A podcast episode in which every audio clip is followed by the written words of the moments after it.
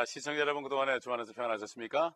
우리 계속해서 앞으로 될 일을 미리 알고 하나님의 축복 가운데 거하면서 참 소망이신 예수 그리스도를 아, 끝까지 붙잡는 축복을 누리시는 이러한 시간이 아, 되시는 아, 시간이 되시길 여러분에게 간절히 바랍니다.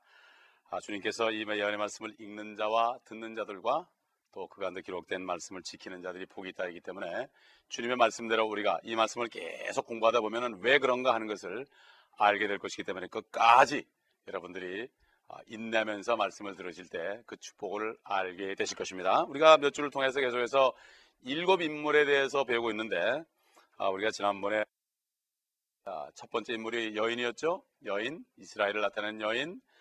두 번째가 용이었습니다. 두 번째가 용. 그리고 세 번째가 바로 산의 아이였고 네 번째가 우리가 공부한 것이 천사장 미카엘. 다섯 번째 우리가 유대인의 남은 자에 관해서 지, 난번에 공부를 했고 이제 앞으로 여섯 번째 바다에서 올라오는 짐승 또 그리고 일곱 번째는 땅에서 올라 나오는 짐승에 관해서 배울 것입니다. 그럼 오늘은 지난 시간에 이어서 유대인의 남은 자에 대해서 우리가 상세하게 배웠는데 어, 지난 시간 말씀드린 대로 유대인들은 국가로서 어, 참 지금까지 사탄의 어, 핍박을 받아왔습니다. 물론 사람을 통한 핍박입니다. 아, 참 초자연적인 증오의 역사들 아, 이런 역사들이 있었습니다. 참 우리 참 우리가 상상할 수 없는 고통을 받은 민족입니다. 이스라엘이 물론 그들이 주님을 죽였기 때문에 받은 징계지만 앞으로 결국 주님이 오실 때 그들이 회개한다고 성경은 말씀하고 있습니다. 우리 계속해서 말씀을 통하여서 어, 오늘 살펴보고 또 두 번째는 실질적으로 인류 역사상 이 유대인들이 핍박받은 박해받은 그러한 그 신뢰들을 한번 살펴봄으로써 아, 우리가 다시 한번 왜 이런 일이 있을까? 왜 세상 신이 유대인들을 핍박할까? 바로 이스라엘 민족이 주님이 오실 때 그리스도가 오실 때 이 땅을 찾아기 때문에 바로 이러한 핍박을 한다는 것을 우리가 다시 한번 마음에 새기고 그들을 위해서 기도해야 될 것입니다. 예루살렘의 평화를 위해서 기도하라고 했습니다. 시편에 여러 군데 있습니다. 예루살렘에서 기도하는 사람들이 복이 있다고 그랬습니다. 테러가 일어나지 않는 날이 하루도 없습니다. 이스라엘, 팔레스타인, 이 유대 땅이 이스라엘 땅이 그렇습니다. 우리가 그들을 위해서 기도해야 됩니다. 저도 주스퍼 지저스라는 그런 성교기관과 함께 동역을 하면서 어, 조금의 성교금을 보내면서 어, 참 그들을 위해서 기도하고 있습니다만은 정말 이스라엘을 위해서 기도해야 됩니다. 하나님의 자손들을 위해서 기도해야 됩니다. 그들을 축복할 때 우리가 축복을 받는다고 분명히 하나님께서 아브라함에게 직접 말씀했습니다. 우리 요한계시록 12장 17절 한번 보도록 하겠습니다. 그러자 그 용이 여인에게 분노하여 여인의 씨 가운데 남은 자들 즉 하나님의 계명을 지키며 예수 그리스도의 증거를 가진 자들과 싸우려고 나가더라. 환란 때 되면은 유대인들 중에서 남은 자들이 계명을 지킬 뿐만 아니라 예수 그리스도의 증거를 가지고 있는 자들, 예수를 믿는 자들이 있을 것이라는 얘기죠. 환란 때 그런 자들, 그런 자들과 싸우려고 나갔다. 결국 환란 후 3년 반은 사탄이가 이스라엘 민족을 박해하는 그러한 기간인 것입니다. 다시 한번 우리가 기억해 본다면 비록 이스라엘이 메시아를 거역하고 죽인 후에 그 죄값을 혹독하게 치르고 있지만 예수 그리스도께서 재림하실 때 모든 이스라엘이 회개하고 다시 회복될 것을 절대로 잊지 말아야 합니다. 어떻게 합니까? 하나님의 말씀에 분명히 기록됐습니다. 우리 다 같이 스가랴서 12장 10절과 13장 1절 뭐 여러분 다 읽어보시면 좋겠습니다만은 아, 일단 이두 절만 한번 읽어보도록 하겠습니다. 또 내가 다윗의 집과 예루살렘 거민들 위에 은혜와 간구의 영을 부어주리라. 은혜를 준단 말입니다. 우리에게만 은혜 주는 게 아닙니다. 어? 그러면 그들은 그들이 찔렀던 나를 쳐다볼 것이며 나가 누굽니까? 스가랴 선지자 시대 여호와 나가 바로 여호와 아닙니까? 여호와께서 사람의 몸으로 오신 그 여호와를 찔렀다는 것을 그들이 그때 알게 된단 말이에요. 예? 초림했을 때는 그들이 몰라서 죽였습니다. 그러나 또 바리새인들이 보르도록 했습니다. 그러나 그때 되면은 은혜를 주실 때 그들도 예수를 믿게 됩니다. 우리도 은혜로 은혜를 주셔가지고 우리가 예수를 믿게 됐습니다. 은혜를 받아서 믿게 된 거죠. 우리가 어떻게 믿습니까? 보이지 않는 하나님을 어떻게 믿습니까? 2000년에 십자가에 죽으신 그 예수 그리스도가 하나님인 걸 우리가 어떻게 믿습니까? 그러나 그분이 바로 우리 하나님 아닙니까? 도마는 못 잡고 창자국을 만져보지도 않고 주님은 나의 하나님이요 나의 주님이라고 그랬습니다. 예? 이런 고백은 바로 성령이 하는 것을 만들고 하나님이 은혜를 주셔야 되는데 우리 같은 죄인 이방인들에게도 은혜를 주셔서 주 예수 그리스도를 믿고 구원받게 하신 하나님이 어떻게 이스라엘 민족들을 버리겠습니까? 그래서 찔렀던 나를 쳐다볼 것이며 그들이 그들을 위해 비통에 잠기리니 근데 많은 성경들이 나를 가지고 글을 해놨어요. 나를 그러면 바로 하나님이 바로 예수님이 하나님이라는 사실이 분명히 나와 있죠. 그날의 다윗의 집과 예루살렘의 거민들에게 죄와 불교를 씻는 셈이 열리라. 이스라엘 민족의 통째로 구원받습니다. 에? 예? 지금 이스라엘 사람들이 지금 어, 국내에 480만 있고 미국에 650만 있고 미국 외에 다른 나라에 650만 있습니다. 한 1,800, 1,900만이 지금 이 땅에 존재하고 있습니다. 6천만, 아, 600만 명이 죽었는데도요. 말살 거의 시켰는데도 하나님의 능력이 바로 그겁니다. 유대인들이 하나님을 원망할 때 저는 그럽니다. 당신이 바로 기적이고 당신이 존재한다는 사실이 바로 하나님이 살아있다는 증거입니다. 저는 이렇게 얘기합니다.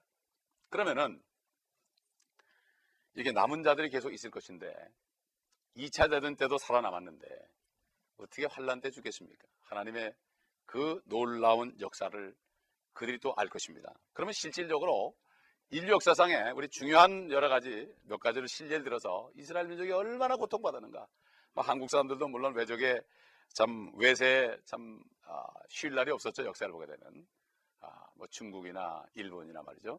또 오랑캐들이나 아, 일본에게는 36년 동안을 고통받지 않았습니까? 그러나 이스라엘 민족이 고통받은 것은 이루 말할 수 없고 신약 시대에 들어와서 구약 시대 는 물론이고 바벨론과 아시리아나 어, 이집트나 뭐 이런 나라들에게 고통받은 건 둘째치고 신약 시대에 들어와서 그들이 받은 고통이 얼마나 큰 것을 한번 신뢰를 들어서 보도록 하겠습니다. 첫째로 서기 135년에 어, 로마 황제인 하드리안이라는 사람이 580, 580만이라는 유대인을 죽였습니다. 히틀러만 죽은 게 아닙니다. 에? 이것은 바로 기원 70년에 디도 장군이 예루살렘에 들어가서 돌 위에 돌 하나 남지 않고 성전을 탁 멸망시키고 그때 유대인들을 말이죠. 70년에 500명을 성 밖에서 십자가에 못 박아 죽였습니다. 예수 그리스도를 못 박아 죽인 죄값을 그들 500명에게 십자가에 못 박음으로 하나님이 그걸 치르셨단 말이에요. 심는 대로 거둔 거죠. 응? 요세푸스라는 사람이 쓴 책을 읽어보면 그 사실이 나와 있습니다. 두 번째로 1020년에 영국의 카투르 왕은 카누트 왕은 모든 유대인들을 영국에서 쫓아냈습니다. 여러분 만약에 미국 대통령이 한국 사람들 다 나가라 그러면 어떻게 하겠습니까, 여러분? 비참한 얘기죠. 여기 떠나서 어떻게 삽니까, 이제? 한국 가도 눈이 설고 어디가 살겠습니까? 이스라엘 민족들이 다 쫓겨났습니다. 세 번째로 1096년에 로마 카톨릭이 물을 뿌려가지고 교인을 만들었어요. 이것을 순종하지 않는 사람들. 소위 재침례 받아 그러죠. 내가 예수 그리스도를 영접하고 침례를 받아야 되는데 물을 뿌려가지고 그게 구원이라고 그랬죠. 유아, 유아 때. 아, 이건 뭘 합니까? 그거를 순종하지 않는다 그래가지고 그것을 순종하지 않는 사람을 다 죽이겠다고 성전, 소위 holy war, 요즘에 모슬림들이 하는 holy war를 선포해서 유럽부터 그게 시작이 됐습니다. 많은 사람들. 십자군 전쟁도 그 중에 하나입니다. 네 번째로 1272년에 1272년에 카톨릭 신자인 에드워드 1세는 모든 유대인들의 재산을 몰수하였고 16,500명의 유대인들을 영국에서 추방하였습니다. 그 다음에 다섯 번째로 1306년에 프랑스에서는 10만 명의 유대인이 그들의 소유를 모두 빼앗겼습니다. 이 가톨릭 신자였습니다. 루이 14세가. 그 루이 14세 치하엔 아, 또 1683년에는 모든 유대인들이 프랑스 식민지로 추방되었고 카톨릭 신자인 루이 15세는 프랑스에서 유대인들의 부동산을 소유하는 것을 그때 허용하고 말았습니다. 그때 좀 봐줬죠. 여섯 번째로 1345년에 유대인들은 독일에서 화형을 당했습니다. 그 이유는 카톨릭 아이들, 아이들을 6월절 양으로 그 이스라엘 사람들이 죽였다고 그래가지고 말도 안 되는 거짓말을 퍼뜨리고 고소해가지고 유대인들을 화형을 시켰습니다. 독일에서. 이런 일이 있었습니다. 실제 있던 일입니다. 특별히 그 당시에 유럽의 흑사병으로 수많은 사람이 죽었습니다. 근데 유대인들은 그 성경에 나타난 정, 구약에 나타난 레위기서에 나타난 그 정결례를 했기 때문에 그들은 거- 병에 걸리지 않았습니다. 그러니까 그 사람들이 유대인들이 흑사병을 일으켰다고 고발해가지고 어, 많은 사람들이 1560년에서 600년, 1600년경에 어, 프라하와 콘스탄티노플에서 그들이 다 추방되고 말았습니다. 일곱 번째로 1492년에 도미니크 가톨릭은 유대인들을 종교 재판에 해부해서 스페인에서 추방해버리고 말았습니다. 여덟 번째, 1938년 로마 가톨릭 신자인 히틀러. 히틀러가 가톨릭 신자입니다. 그리고 그의 동료 요셉 괴멜은 유대인들에 대한 공장을 꾸몄습니다. 어떤 공장을 꾸몄는가 하면은 오랜 로마 가톨릭 신자인 히틀러와 그 가톨릭 동료인 괴링, 괴벨, 히물러는 유대인들을 붙잡아서 불태워 죽였으며 그들의 재산을 몰수했고 유대인들의 껍질을 벗기고 철조망에 목매달아 죽였고 강제 수용소 굶겨 죽였습니다. 로마 카톨릭 교회는 이 모든 공작이 벌어지는 동안 히틀러와 화친 조약을 맺고 그를 축복해줬고 히틀러의 군대들이 입성하는 곳마다 사제들과 수녀들이 뒤에서 함께 환영을 받으면서 들어갔습니다. 사진까지 나와 있습니다. 아홉 번째로 1918년 그때가 바로 발파 선언이 있었습니다. 유엔에서 모든 유대인들은 본토로 돌아가는 선언이 있었습니다. 그때 영국을 떠난 배 한 척이 있었는데 어디를 가도 그 배들 배가 받아, 배를 받아주지 않았어요. 물도 공급받아야 되고 양식도 공급받아야 되는데 결국은 유리방황하다가 상해 간신히 거기 정박을 해야 되는데 이미 거기는 유대인들이 다 굶어 죽고 말았습니다. 모든 나라들이 그들을 다 박대했습니다. 이렇게 핍박을 받았습니다. 얼마나 비참합니까? 열 번째로 1918년 경에 니콜라이 1세라는 러시아 왕은 황제는 500만 명의 유대인들을 격리된 도시로 이동하도록 명령했습니다. 개토처럼 그들이 따로 살게 했습니다. 11번째로 1215년 교황인 이노센트 3세는 모든 유대인에게 노란 빠지를 달게 했습니다. 여러분 2차 대전 때 이스라엘 사람들은 이 가슴에다가 노란 별표를 달았죠? 그때 이루어졌습니다, 이미. 예? 이 사람들은 아주 노란 걸 단 유대인들은 어디 가든지 침매틈을 당하고 참 미움을 받았습니다. 아예 그, 그들이 꼭 달게 했습니다. 예. 열두 번째로 1242년에 로마 카톨릭은 히브리어로 기록된 자료들을 20, 24대에 술에 실어서 프랑스에서 다 불태워버리고 말았습니다. 중요한 것만 얘기 드린 겁니다. 열세 번째로 1336년에 유대인 120개의 공동체가 5천 명의 카톨릭 폭도에 의해서 파괴당했습니다. 14번째로 1684년에는 오스트리아에서 80만 명의 유대인이 온데간데 없이 사라졌습니다. 다 죽임을 당한 거죠. 15번째 마지막으로 1943년부터 1945년 사이에 세계대전이죠. 우크라이나에서는 50만 명의 유대인이 학살되었거나 한가리나 유고슬라비아, 오스트리아 등지로 사라져버리고 말았습니다. 이 통계는 누가 낸가 하면은 한가리 독립당의 당수가 밝힌 것이고 그는 아우스비츠 살인 공장, 그 소위 히틀러 치하에서 500만 명이 화장되었다고 그는 본대로 증거했습니다. 이 얼마나 참 그 유대인들이 예수님을 죽이라고 그럴 때 십자가에 못 박으러 그럴 때 빌라도가 나는 저에게 죄를 발견하지 못했으니 손을 씻으면서 그가 그 죄를 너희가 담당하라고 그러니까 그 피값을 우리와 우리 자손들이 당한다. 이것이 이렇게 비참하게 됐어요. 죄값을 받았습니다. 그러나 그들이 회개할 날이 옵니다. 유대인들의 박해는 이렇게 인류 역사에 끊임없이 계속되어 왔습니다. 마찬가지로 그리스도인도 마찬가지입니다. 유대인들은 거의 1948년 독립할 때까지 1900년 동안 이 지상에서 이리 멀리고 저리 멀리고 죽임을 당하고 추방당하고 하나님께서 구약의 마지막 책 말라기에서 말씀하신 그 팔라스타인 땅으로 돌아갈 때까지 계속 몰려다니고 추방되며 죽임당할 것을 말씀했고 환란 때 우리가 배우는 이 환란 때 후 3년 마지막으로 마귀의 화신인 저 그리스도로부터 엄청난 핍박을 받을 것을 말했고 예수 그리스도가 나타나실 때 주의 날에 그들이 회개하고 그들의 죄가 용서받을 때 예루살렘에 그들의 죄를 씻는 그러한 셈이 열릴 때 그들도 우리처럼 구원을 받고 하나님의 자녀들이 될 것입니다. 그러니까 우리 본문에 우리 요한계시록 12장 17절에 그 용이 여인에게 분노하여 여인의 후손 가운데 남은 자들과 싸우려고 나가더라. 이런 말씀이 전혀 이상한 게 아닙니다. 인류 역사는 그런 역사였습니다. 그러나 그 역사를 다 누군가 가려놨습니다. 신학교에서조차 그걸 가려놨습니다. 그렇기 때문에 사람들이 모릅니다. 예? 우리는 이것을 바로 알고 바로 깨달아야 됩니다. 바로 알아야 됩니다. 사탄은 자기가 가지고 있는 교회에게는 절대 화를 내지 않습니다. 그들은 궁핍하지도 않습니다. 그들은 성경에 음녀라고 되어 있지만은 그들에게는 화를 내지 않습니다. 그대로 둡니다. 또 이단 이단 종 이단 종파에게도 화를 내지 않습니다. 싸우지 않습니다. 그러나 교회 그들이 들어와서 유대인들을 또 괴롭히고 교회를 괴롭히고 지금 문제를 일으키는 것이 바로 교회와 유대인들입니다. 사탄은 이 교회가 받을 축복과 유대인들이 앞으로 받을 축복을 알기 때문에 화가 나서 지금도 괴롭히고 있지만 그러나 주님이 오실 때 우리는 모든 것을 회복할 것입니다.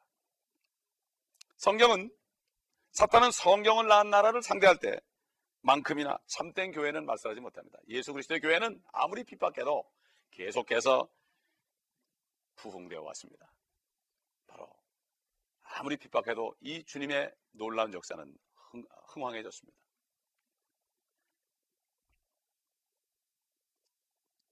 나중에 하나님의 진노는 요한계시록 12장 3절에 참 그 백성에 나타날 것이지만은 그러나 창세기 12장 3절에서 말씀하신 나라들을 이제 대적하도록 너를 저주하는 자들을 저주한다는 이 말씀이 이제 요한계시록 19장에 여호와의 날에 이루어질 것입니다. 여러분 참 상상해 보시기 바랍니다. 앞으로 이제는 사탄이가 다 없어지고 그의 천사들도 없어지고 또 적그리스도와 아, 거짓 선자가 없어지고 사탄을 따르는 무리들도 없어지고 의가 거하는 바 새 하늘과 새 땅을 바라보도다. 이 순간을 바라보지 않고서는 우리에게는 평안이 없습니다. 이것을 소망할 때 사도 바울이 증거한 것처럼 하나님의 나라는 먹고 마시는 것이 아니다. 이 땅에서 우리가 먹고 마시는 그것 때문에 우리가 기쁨을 누리는 것이 아니라 성령 안에서 의와 평강과 희락, 기쁨이다. 성령 안에서 있다는 겁니다. 성령 안이 무엇입니까? 성령 안에 하나님의 말씀 안에 우리는 약속을 믿을 때 그 약속 안에 거함으로 아무리 환경이 어려워도 우리는 그 고통을 느끼지 않고 우리 안에 계신 이가 세상에 있는 사탄보다 커지기 때문에 그리스도의 능력을 통해서 우리가 모든 것을 할 수 있다고 말했습니다. 그렇기 때문에 핍박이 오면 올수록 그리스도의 능력이 더 우리에게 임하기 때문에 절대로 우리는 쓰러지지 않습니다. 사도 바울이 증거하기를 내가 약할 때고 내가 강함이라. 왜 그랬습니까? 내가 약할 때 그리스도의 능력이 내 안에 거하게 함이라. 고린도서 12장에 나와 있죠. 그러므로 내가 그리스도를 위하여 약함과 모욕과 궁핍과 핍박과 곤경을 기뻐하노니 이는 내가 약할 때 곧 내가 강함이라. 내 육신이 약하고 내 마음이 약할 때 바로 하나님의 그리스도의 능력이 임하면 창조의 능력이 임할 때 우리는 힘을 얻을 수 있습니다. 그러므로 주님이 이 세상을 떠나기 전에 제자들에게 말씀했습니다. 너희가 이 세상에서 환란을 당할 것이나 그들은 유대인이면서 그리스도인이죠. 너희가 이 세상에서 환란을 당할 것이나 be of good courage. 기운을 내라. 담대하라. 내가 세상을 이겼노라. 세상에 있는 이보다 우리 안에 니가 크십니다. 그렇기 때문에 그 예수 그리스도를 영접해야만 그분이 들어오십니다. 내 몸은 성전이 됩니다. 구약 시대 성전은 초막에 주님이 거했습니다. 장막에 거했습니다. 벗개가 있는 위에 주님의 영광이 임했습니다. 그룹 사이로 임했습니다. 성전이 다 회파되고 주님이 오셨을 때 주님의 몸 안에 성전이 지성소가 들어갔지요. 내 몸을 아, 성전을 헐라 내가 사흘 만에 일으키라는 말은 성전 대신 주님의 몸을 죽여라 내가 사흘 만에 부활하겠다는 얘기인데 그들은 무슨 말인지 알아듣지 못했습니다. 주님이 떠나가시고 성령이 오셔서 예수 그리스도를 믿는 자 속에 들어오셔서 그 몸을 성전으로 삼고 우리 영이 이제는 지성소가 돼서 우리의 혼과 몸이 주님을 경배하며 살 수 있습니다. 이것이 바로 이런 사람이 바로 이 세상을 이기는 자들이에요. 우리가 지금까지 배운 사실들을 한번 복습을 해보겠습니다. 중요한 사실들을 좀 몇 가지 복습을 해보죠. 첫째로 모세와 엘리야가 다시 이 땅에 돌아올 것입니다. 그들은 또 말씀을 증거하다가 죽임을 당했지만 목이 다 잘려서 죽임을 당했지만 사흘 반 동안 사람들이 복했지만 그들이 살아나서 이리 올라오라 하는 소리로 사람들이 보는 가운데 승천할 것을 말했습니다. 두 번째로 모세와 엘리야가 나타날 때 출애굽기 1장부터 20장의 일들이 다시 있을 것입니다. 특별히 이스라엘 백성들을 출애굽시킬 때 일어난 재앙들 이런 것들 파로 왕 앞에서 파라오 왕 앞에서 모세가 그러한 모세와 아론이 능력을 행한 것처럼 앞으로 적그리스도 앞에서 모세와 엘리야가 능력을 행함으로 말미암아 이스라엘 민족을 구원하는 놀란 역사를 일으킬 것입니다. 세 번째로 적그리스도는 하늘에서 내려오는 사탄의 화신인 부활한 가룟 유다라는 것을 우리가 배웠습니다. 아, 기억이 안 나시는 분은 다시 한번 테이블에서 들어보시고 말씀을 통해 확신을 받으시기 바랍니다. 네 번째로 환란 후에도 휴거가 있습니다. 목배임을 입은 자들이 휴거됐죠. 또 14만 4천의 유대인들 인받은 자들이 휴거됐죠. 하늘로 올라갔죠. 큰 백보자 심판 때 천년 기간과 환란 기간에서 구원받은 사람들이 또 나올 것입니다. 예. 마지막 다섯 번째 이스라엘은 이전에 겪어보지 못한 엄청난 박해를 받을 것입니다. 지금까지 받았던 전후무후한 박해를 사탄이가 이 땅까지 내려와서 화신이 되어 내려와서 히틀러보다도 얼마나 더 큰 박해 될지 몰라도 그런 박해를 할 것이지만 주님께서 그들을 페트라로 옮겨놓고 독수리의 날개로 업어서 그들을 지키고 양육해서 결국 그들이 주님 오실 때 죄를 회개하고 하나님의 백성이 될 것이라고 성경은 증가하고 있습니다. 우리는 이스라엘을 사랑하고 유대인들을 위해서 기도해야 될 것입니다. 그럴 때 하나님께서 기뻐하십니다. 아브라함을 축복하는 자를 축복하고 축복하는 자들은 축복하고 저주하는 자는 한 사람까지도 저주한다고 주님께서 말씀하셨습니다. 우리가 영적으로는 아브라함의 자손이지만 육신적인 아브라함의 자손에게도 주신 약속입니다. 이걸 알아야 됩니다. 그러므로 우리는 유대인들을 사랑해야 됩니다. 멸시하지 말아야 됩니다. 그들이 비록 지금 눈이 멀어 주님을 알지 못할지라도 위해서 기도해야 됩니다. 그들에게 복음을 전해야 됩니다. 많은 사람이 지금 구원을 받습니다. 여러분에게 이러한 축복이 있으시기를 예수 그리스도 이름으로 축원합니다. 하나님 아버지 감사합니다.